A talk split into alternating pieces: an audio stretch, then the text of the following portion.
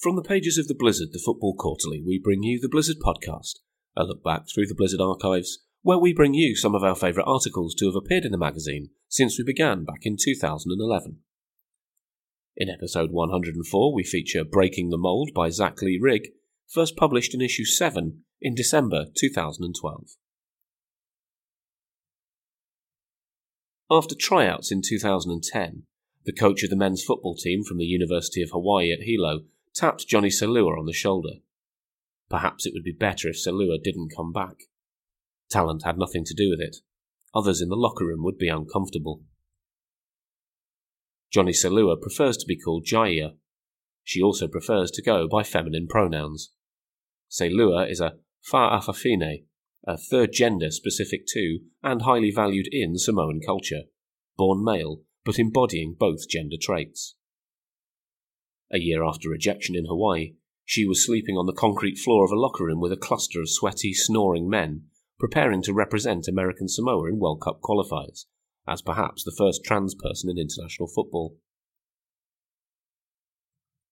The Polynesian island, a US territory, has a population of less than 70,000. According to the CIA website, they lead the world in obesity levels at 74.6%.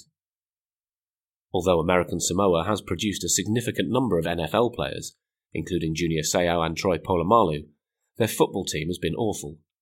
Rugby, wrestling, and martial arts are more popular.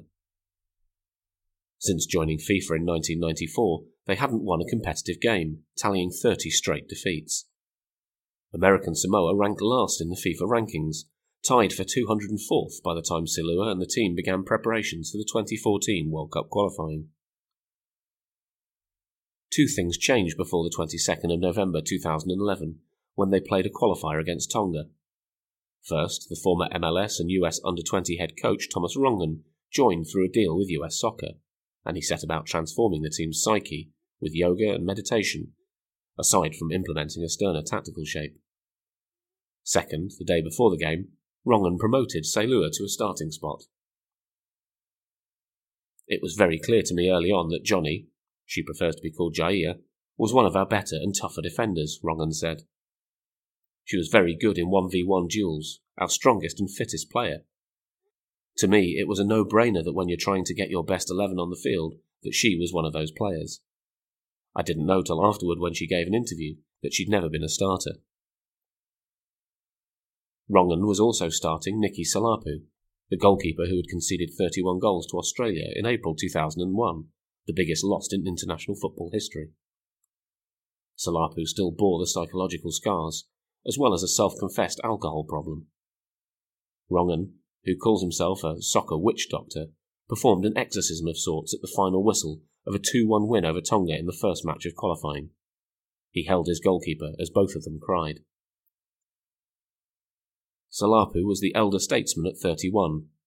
Shalom Luani, a 17 year old high schooler, scored the winning goal, which was set up by Saelua. Saelua was named man of the match for her performance, which also included a late goal line clearance to preserve the win. I knew that the goalkeeper moved up, and I felt like someone needed to cover the goalpost, and that's what I did, she said. I felt like I needed to be there, and I was at the right spot at the right time. It wasn't the only time Saelua was there for her teammates. When you travel, there's a lot of things that males don't like to do, like pick up after themselves, Rongen said. You know how we are. We leave some tracks on the floor. Every morning I woke up after I'd rested, it was not always the cleanest. But when he'd come back, the dressing room of the stadium, where the team slept, we had to bring our own blankets and pillows and stuff, Saelua said, was spotless. Inevitably, Rongen's questions would uncover that Saelua had tidied up. She was just used to doing female and male chores, and had no quarrels with doing that, Rongen said. She became the glue in a lot of areas, especially off the field, and that was pretty awesome to see. The team hung together in a 1 1 draw with the Cook Islands in the second match, but a last minute goal conceded to Samoa ended their Oceania qualifying campaign. That was a year ago, American Samoa are up to 182nd in the FIFA rankings. Rongen took a job overseeing the academy system for Toronto FC and does some analysing and commentating work on TV.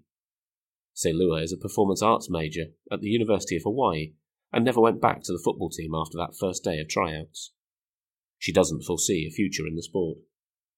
Right now, it's just dance for me, she said. Saelua's role in giving some dignity back to one of the worst teams in the world made waves across the globe. Korean TV came to my house to do an interview. It was kind of weird, Saelua said.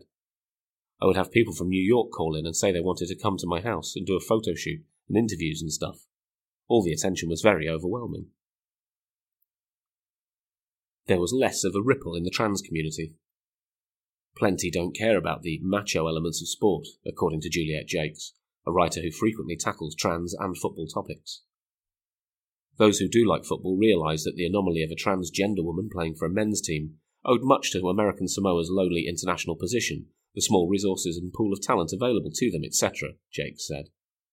And that Saelua's debut was a good thing to see, but unlikely to change the deeply ingrained sexism, split between male and female, and lack of space for anyone between male and female in Western professional football.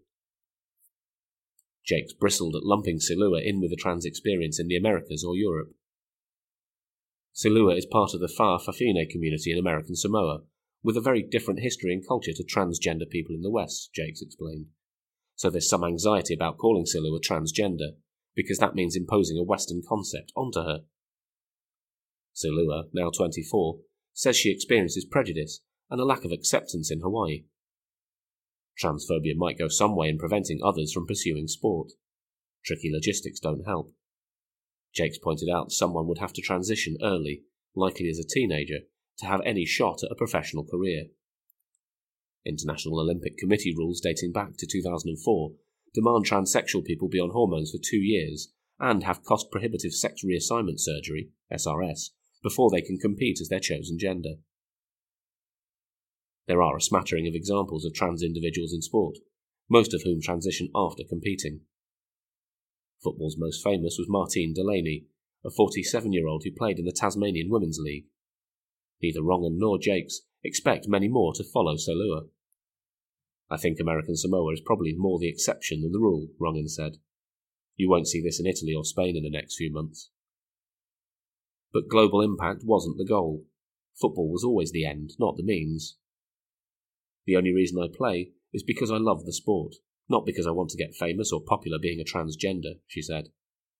It's just sad to me that people have to stick within their comfort zones.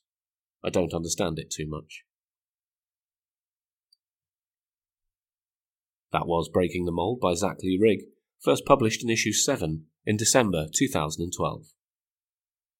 That article, along with more than 600 others, is available to read for free at theblizzard.co.uk. Subscriptions start at less than £2 a month.